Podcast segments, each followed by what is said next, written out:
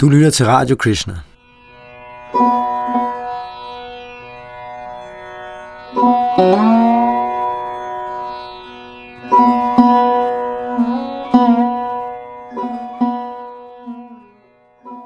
Vi læser nu sidste del af en uforlignelig gave af A.C. Bhaktivedanta Swami Prabhupada.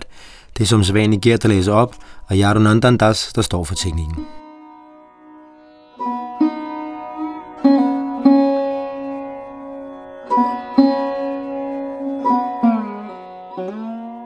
7. kapitel. Den uforlignelige gave. Befrielse i Krishna-bevidsthed. Hvis vi blot tilbeder den oprindelige person, Adi Purusham, behøver vi ikke at frygte at blive vildledt af nogen. Sridhar Swami, Srimad Bhagavatams oprindelige kommentator, forklarer, at man kan nå livets fuldkommenhed ganske enkelt gennem hengiven tjeneste. Kevalaya Bhaktiar.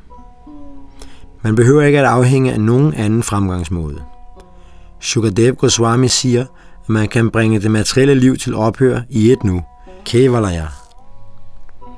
Det er ikke nødvendigt først at gennemgå hård selvtugt og askese, praktisere sølibat, beherske sindet og sanserne, øve velgørenhed, udføre store offringsceremonier og kultivere ærlighed og renlighed. Med at acceptere Krishna-bevidstheden kan man med et slag omgående opnå den højeste position. Ved blot at tage Krishna-bevidstheden til sig, udvikler man alle transcendentale kvalifikationer. Guldsmeden bruger en lille hammer og slår lidt på guldet mange gange, men grovsmeden bruger en stor hammer, og med et slag er hans arbejde tilendebragt. Her bruger vi grovsmedens metode. Vi tager bhakti-yogaens store hammer og gør en inde på alt materielt liv. Det er ikke nødvendigt at gennemgå mange underordnede discipliner eller at følge nogen anden proces. Faktisk er det ikke muligt at følge de andre vediske processer til fuldkommenhed. For eksempel siger Hatha Yoga-processen. Man skal blive en streng brahmachari og sidde på jorden i skoven med kroppen i en ret vinkel og holde sig for næsen i 6 måneder. Hvem ville være i stand til at følge en sådan instruktion? Da en sådan metode ikke er praktisk i den nuværende tidsalder, må guldsmedens metode forkastes. Løsningen er at tage grovsmedens kristnebevidste hammer og en gang for alle gøre det af med alle syndige reaktioner.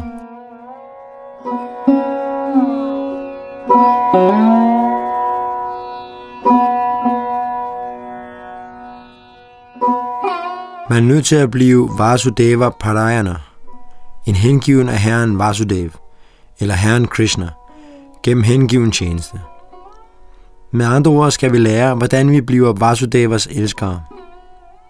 Hvis hele verden lægger sig efter denne Krishna-bevidsthed, er det sikkert, at der vil blive fred på denne planet. Nu er jorden hurtigt på vej til at blive en helvedesplanet, og hvis man ikke begynder at følge denne Krishna-bevidsthed, vil denne helvedesagtige tilstand fortsætte med at udvikle sig på trods af alle fremskridt inden for uddannelse og økonomisk udvikling. Derfor bør betænksomme personer tage denne bevægelse meget alvorligt og prøve at forstå dens værdi. Den er ikke opfundet af en mand med en flok disciple. Den er autoritativ og urgammel og bygger på den vediske litteratur, som daterer sig tusinder af år tilbage i tiden.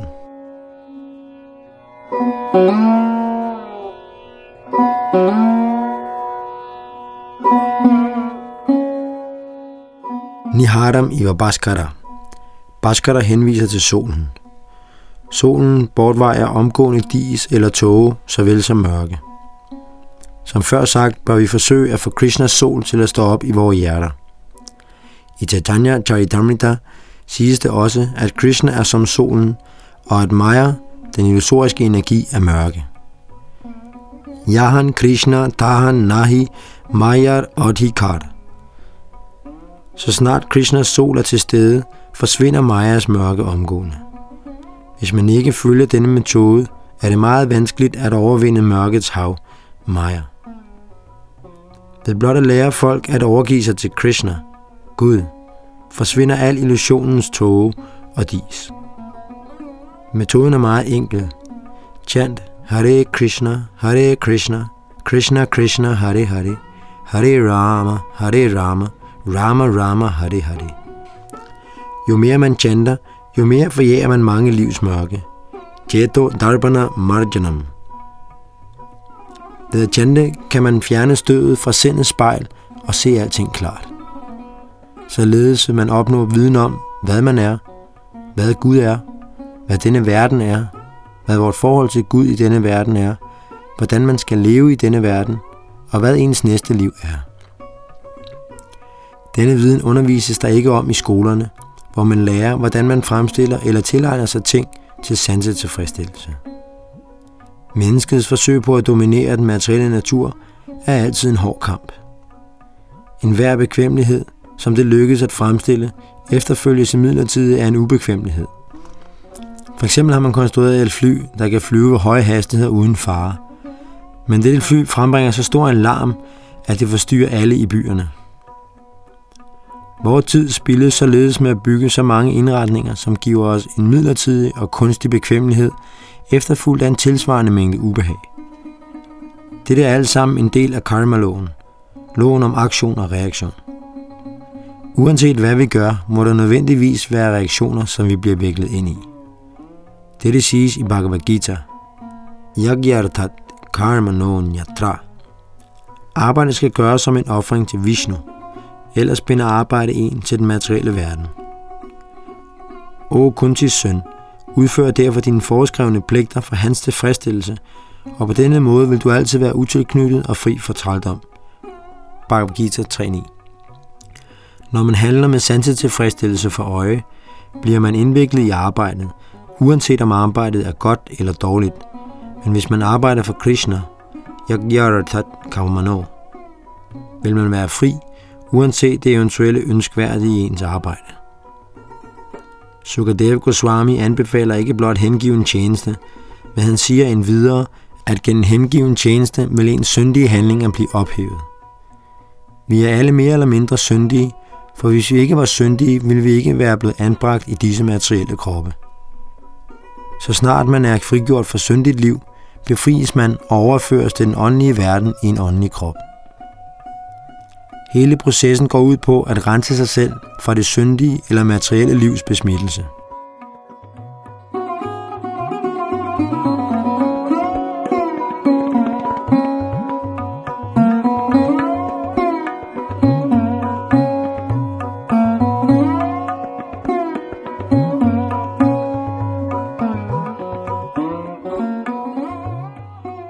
Sukadev Goswami sagde, citat, min kære konge, de som er syndige kan blive renset fra besmittelse gennem tapa adibi, praktisering af askese, citat slut.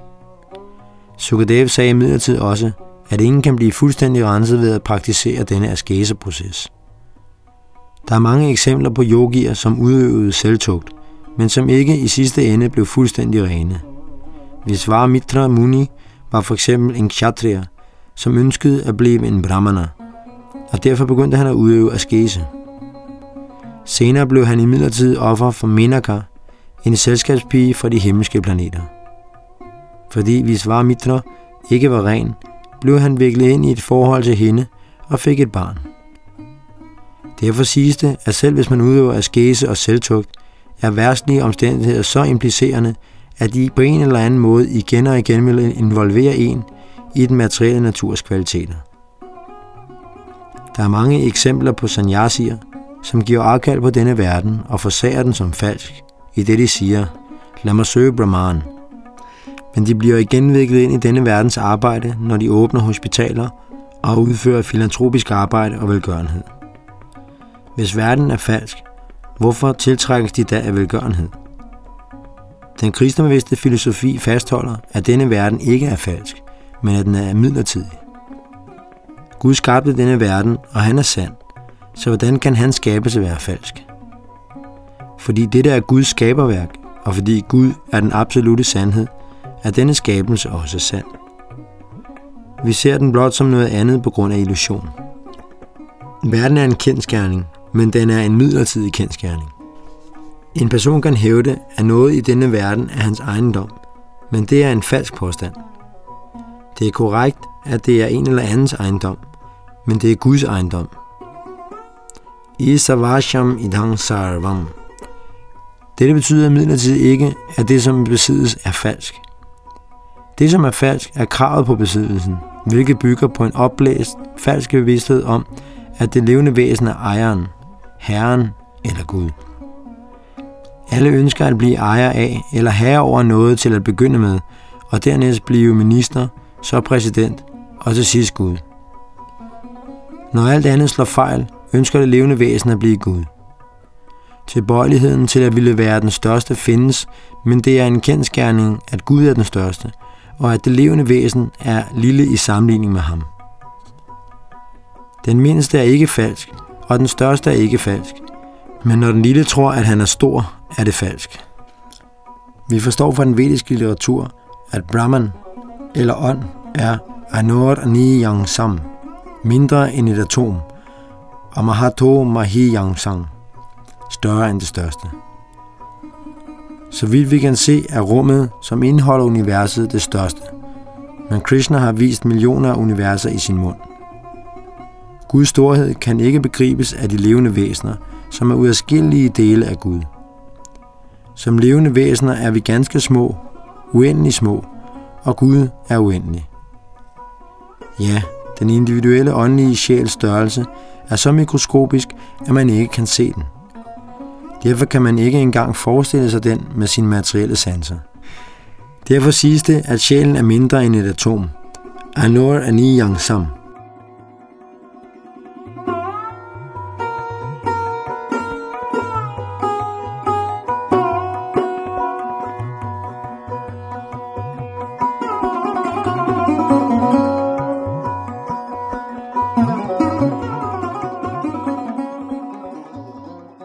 eftersom de levende væsener og Krishna, den højeste herre, begge er ånd, er de kvalitativt et.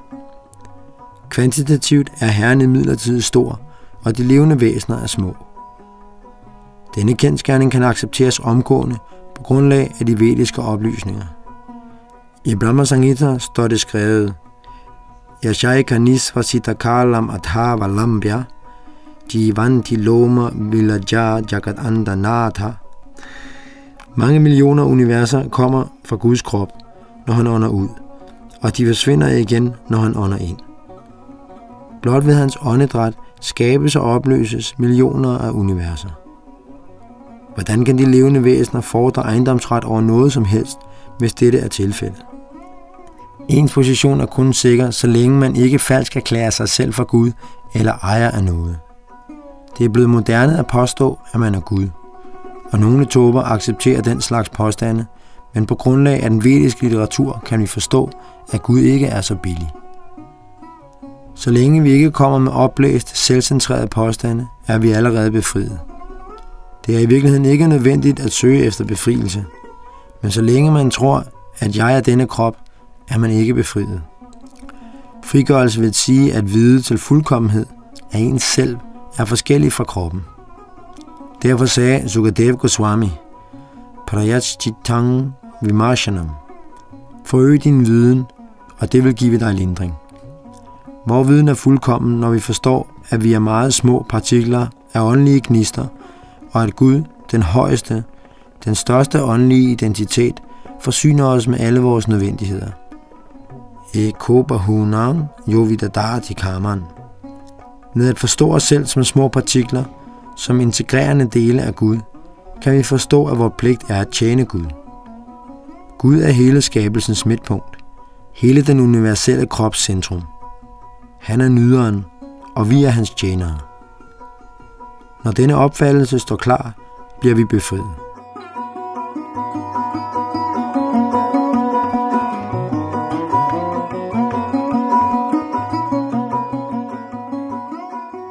Befrielse medfører frihed fra alle falske opfattelser.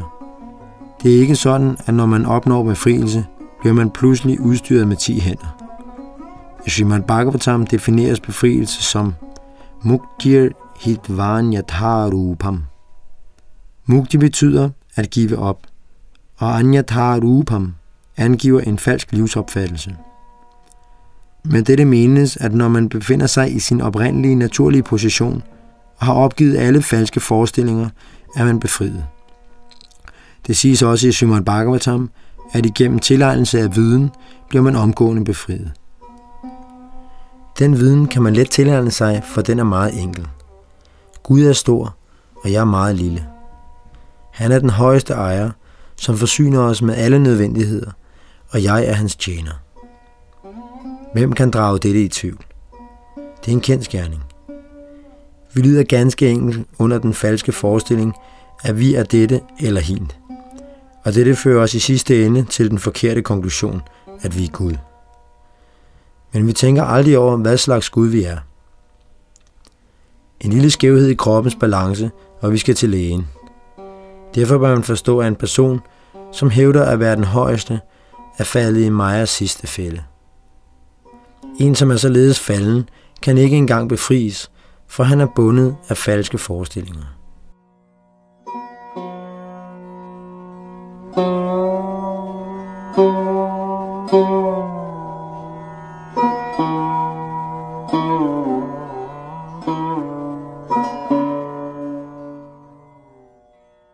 Først når man har erhvervet sig den rette viden, er man virkelig i stand til at blive frigjort. Den befriede tilstand kaldes også Brahma Buddha-stadiet. En, som har nået dette stadie, karakteriseres således af Sri Krishna i Bhagavad Gita. Brahma Buddha Pasanatma Nasochati Nakangshati Sama Sarveshu Bhuteshu Mat Bhakting Labate Bharam. En, som er således transcendentalt placeret, erkender med det samme den højeste Brahman. Han beklager sig aldrig eller ønsker at opnå noget. Han er ens indstillet over for alle levende væsener. Og i den tilstand opnår han ren hengiven tjeneste til mig. Bhagavad Gita 1854.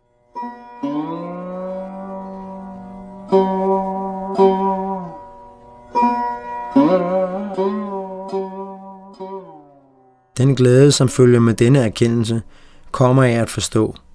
Jeg blev ført bag lyset af falske forestillinger i så lang tid.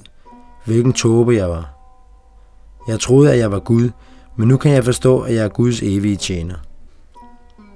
Når man når en sådan erkendelse, opnår man befrielse og bliver prasanatma, eller fuld af glæde, for det er det levende væsens naturlige position.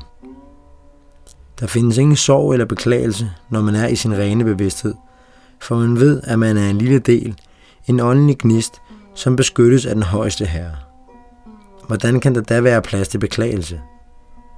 Et lille barn føler sig fri, så længe det ved, at dets far er der. Det tænker, min far står ved siden af mig, og jeg er fri. Ingen kan skade mig. Når man på samme måde overgiver sig til Krishna, tror man fuldt og fast på, at man er uden for fare, fordi Krishna beskytter en. En, som er således overgivet til Krishna, er ikke underlagt beklagelse eller begær. Hvorimod en, som ikke er gudsbevidst, blot længes og beklager sig. Han længes efter det, han ikke har, og han beklager sig og sørger over det, som han havde, men har mistet. En gudsbevidst person er ikke underlagt en sådan elendighed. Hvis noget går tabt, ved han, at det er Guds ønske, og han tænker, Gud ønskede det, så det er i orden. Han begærer ikke noget, for han ved, at alle hans behov bliver dækket af Krishna, den højeste far.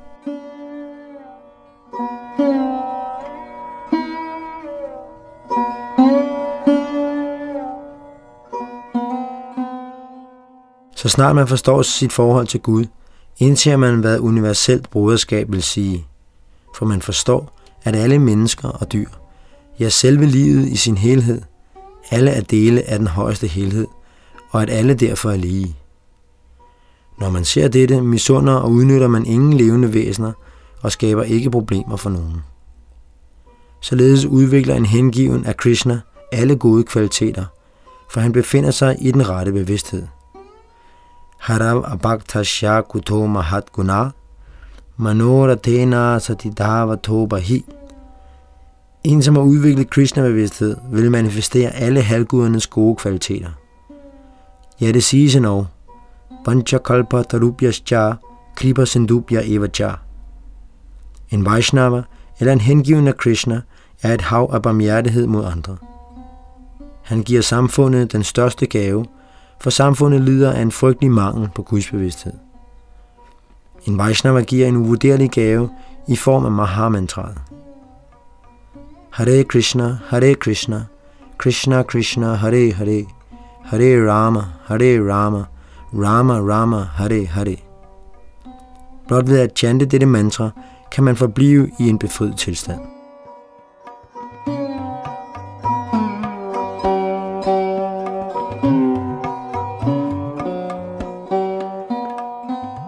Man bør imidlertid ikke tro, at denne tilstand blot er en trancetilstand, hvor man bliver siddende i lotusstilling i et hjørne dag ud og dag ind. Nej, befrielse betyder tjeneste. Man kan ikke blot sige, nu har jeg vidt mit liv til Krishna. Lad mig blive siddende her i Samadhi.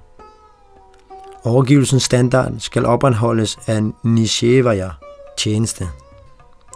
Efterhånden som man tjener den højeste herre, vil han åbenbare sig selv i ens hjerte. Hengiven tjeneste til Herren udføres fra morgen til aften. Krishna siger til med i Bhagavad Gita, at man skal engagere sig i hengiven tjeneste til ham 24 timer i døgnet. Det er ikke sådan, at vi bare skal meditere et kvarters tid, og derefter lave alt muligt nonsens. Jo mere vi tjener, jo mere giver vi os selv til Krishna. Derfor bør man anvende alle sine evner for Krishna. Den hengivende tjeneste består af ni processer.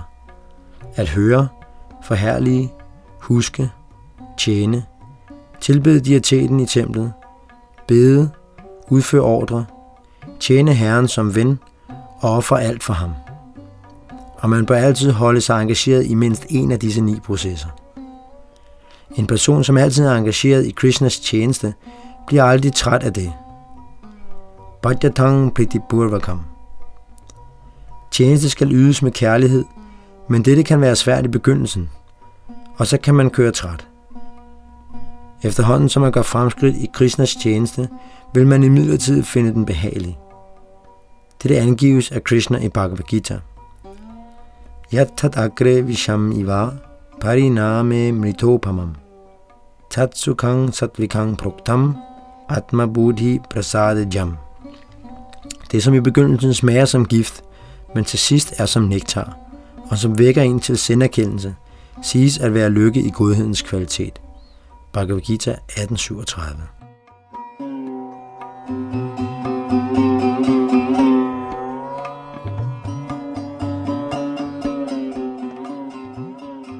Når man først er nået til den åndelige platform, er det den materielle tjeneste, der vækker afsky. Hvis man for eksempel chanter Hare Krishna gennem hele sit liv, vil man ikke blive træt af navnene. Men hvis man chanter et materielt navn igen og igen, vil man hurtigt føle væmmelse. Jo mere man chanter Krishnas navne, jo mere bliver man knyttet til det. På den måde begynder tjeneste i form af Shravanam og Kirtanam, at høre og chante om Krishna. Den næste proces er Smaranam, altid at huske Krishna. Når man er blevet fuldkommen i at chante og høre, vil man altid huske på Krishna. På dette tredje stadie bliver man den største yogi.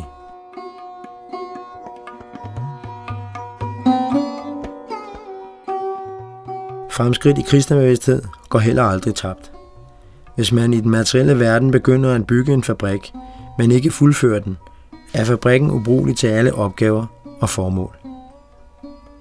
Hvis byggeriet stoppes og bygningen er halvfærdig, er alle de investerede penge gået tabt. Dette er ikke tilfældet med Krishna-bevidsthed. For selv hvis man ikke kommer til det fuldkommende stadie, er det arbejde, man har udført, et permanent aktiv, og man kan begynde fra det punkt i sit næste liv. Krishna bekræfter også i Bhagavad Gita, at en, som påbegynder Krishna-bevidsthed, ikke kan miste noget. Neha vikramana sosti pratyavayo navidyate svalpamapyasya dharmasya trayate mahatho bhayat. I denne bestræbelse er der intet tab og ingen formindskelse, og selv små fremskridt på denne vej kan beskytte en imod den største fare.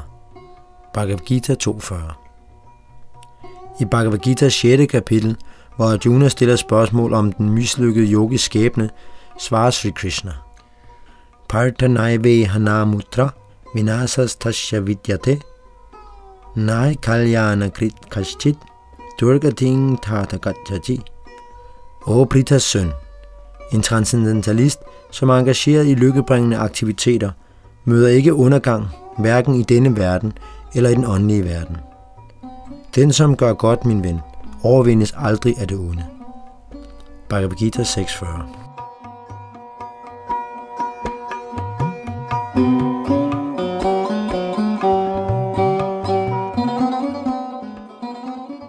Herren antyder dernæst, at den yogi, som fejler, genoptager udøvelsen af sin kristnebevidsthed i sit næste liv og begynder fra det punkt, hvor han slap. Hvis man med andre ord har fuldført 50% af processen i dette liv, begynder man i det næste liv ved 51.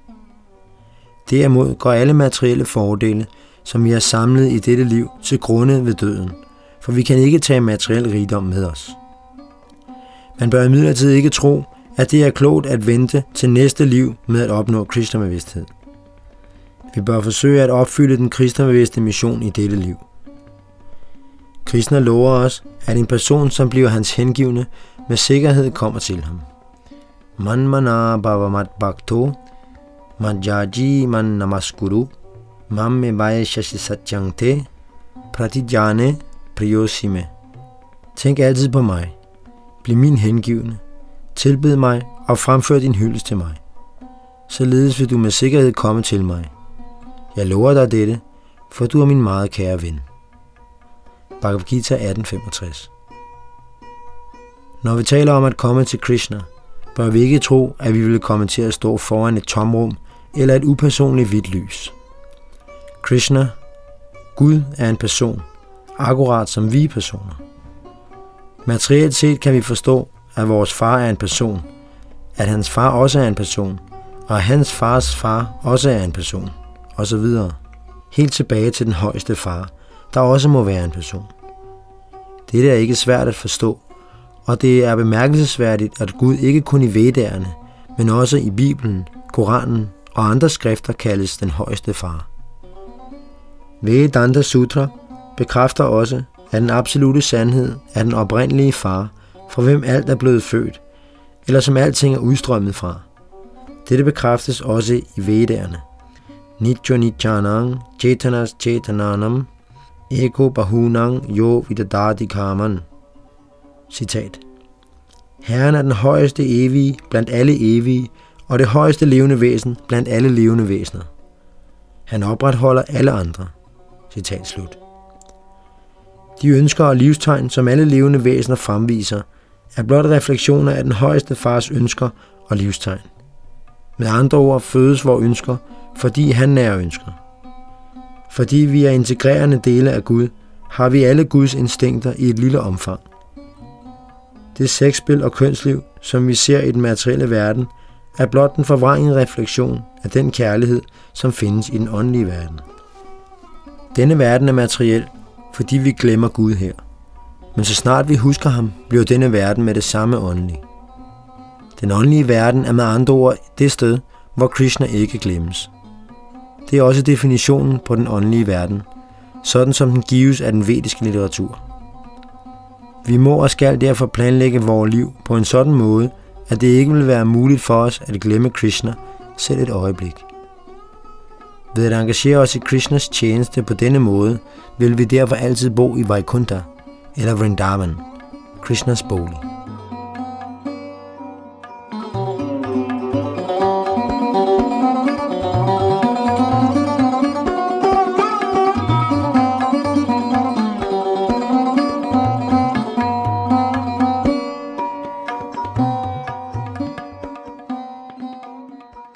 For øjeblikket forvandler vi verden til et materialistisk og helvedesagtigt sted på grund af vores forurenede bevidsthed. Og fordi vi er uvidende om vores naturlige position, har vi skabt utallige problemer på samme måde, som vi i drømme skaber så mange forskellige problemer. Men i virkeligheden er der ingen problemer. Jeg drømmer måske, at jeg er ude i en voldsom storm, at jeg bliver forfulgt, at nogen stjæler mine penge, eller jeg bliver et af en tiger – men i virkeligheden er alt dette mit sinds frembringelser. Asango yayang purusha iti shrute. Vedderne siger, at Purushan, Atmaen eller sjælen, ikke har nogen forbindelse med alle det drømmeagtige materielle aktiviteter. Derfor må vi engagere os i denne Krishna-bevidste proces for at vågne op af denne drømmelignende tilstand.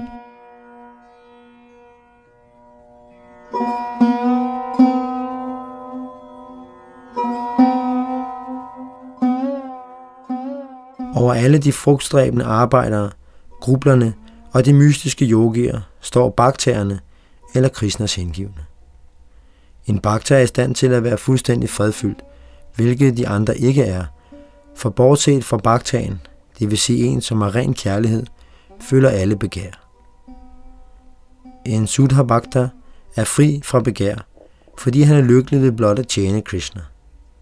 Han ved ikke, eller er simpelthen ligeglad med, om Krishna er Gud eller ej.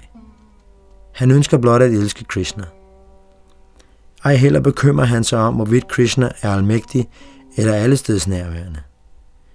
I Vrindavan vidste kohyrdedrengene og gopigerne ikke, hvorvidt Krishna var Gud eller ej.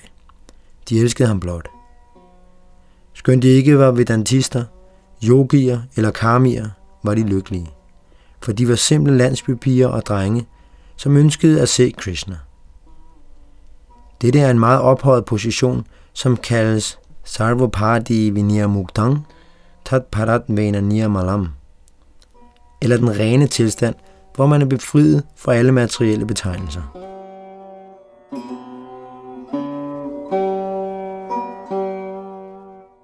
Skønt yogierne og gjernierne forsøger at forstå Gud, er de ikke opmærksomme på, at deres tilstand er illusorisk.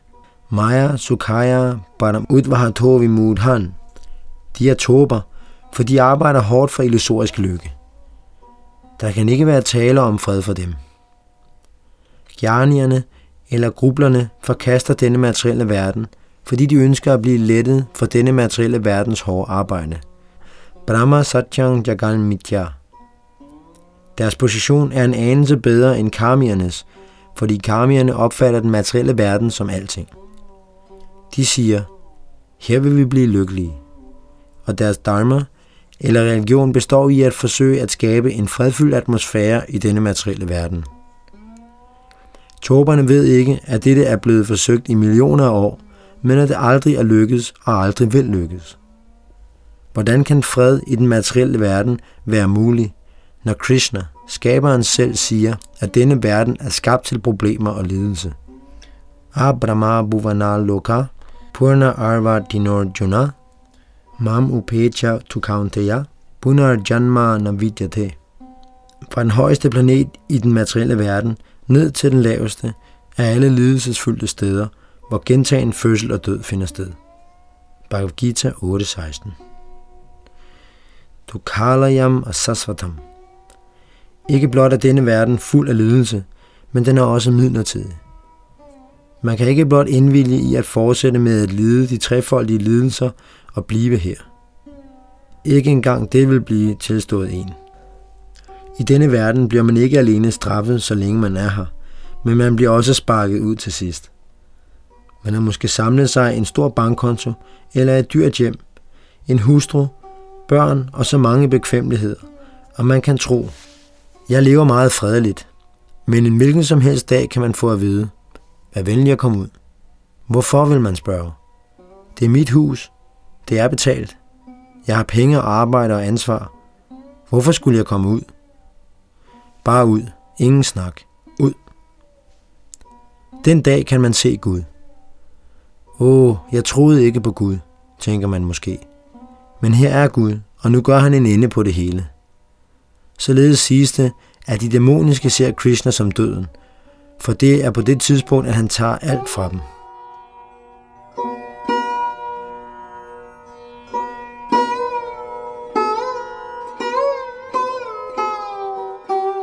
Hvorfor ønsker vi at se Gud som døden?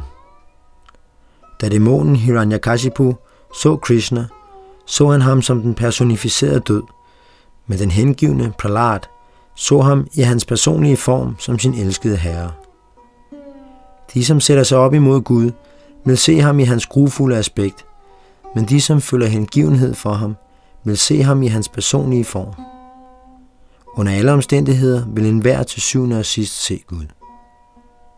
En ærlig person kan altid se Krishna overalt. Krishna siger, Forsøg at forstå mig. Forsøg at se mig overalt. For at fremme denne metode siger Herren, Rasoham Absukaundeya. jeg er vandets smag. Når vi er tørstige og har brug for et glas vand, kan vi drikke det og føle os lykkelige, i det vi forstår, at vandets evne til at slukke vores tørst er Krishna. På samme måde kan vi se Krishna, når solen eller månen skinner. For han siger, Prabhasmi Sasishwarya Jo.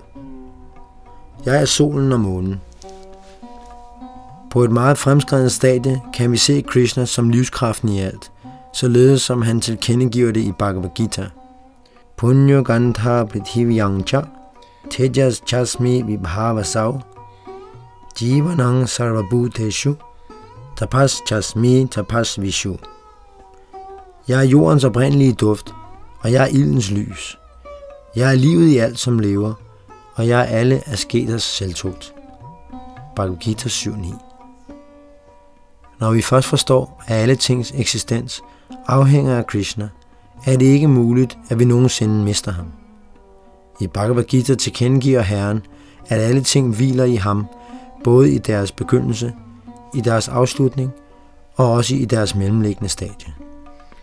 Etat yoni nibudani sarva nityu padharaya aham krishnasya jagata prabhava pralayastata mata paratarang nayat kinchit asti dhananjaya mai sarvam idam protang Sutre Manikana iva. Vid med sikkerhed, at jeg er oprindelsen til og til endegørelsen af alt, som er materielt og alt, som er åndeligt i denne verden. O vinder af rigdom, Arjuna, der findes ingen sandhed, der er højere end mig. Alting hviler på mig, som perler på en snor. Bhagavad Gita 7, tekst 6 og 7.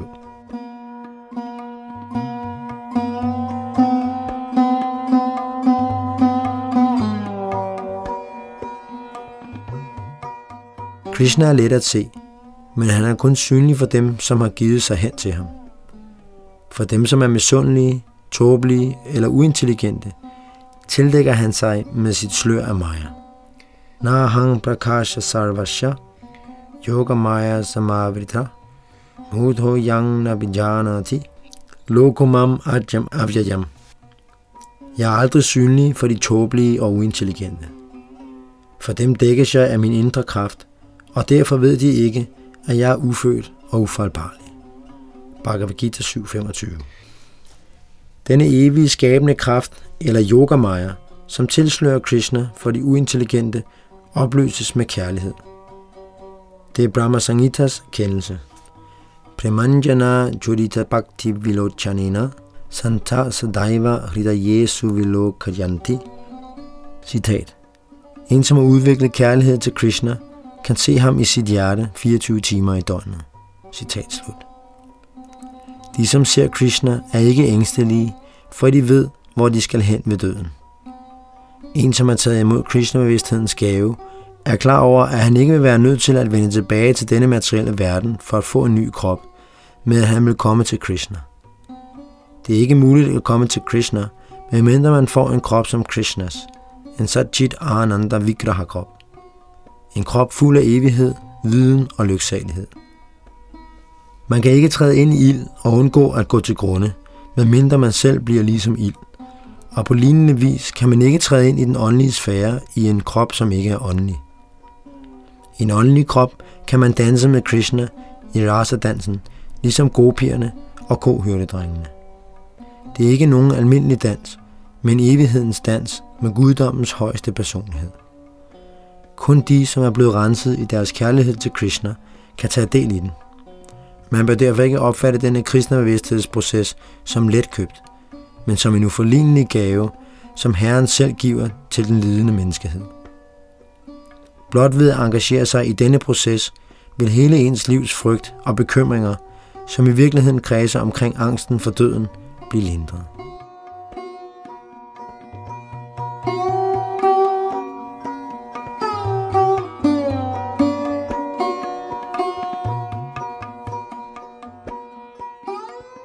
Dette var sidste del af oplæsningen fra en uforlignelig gave, oplæst af Bhakta og for teknik og redigering stod Yadunandan Das.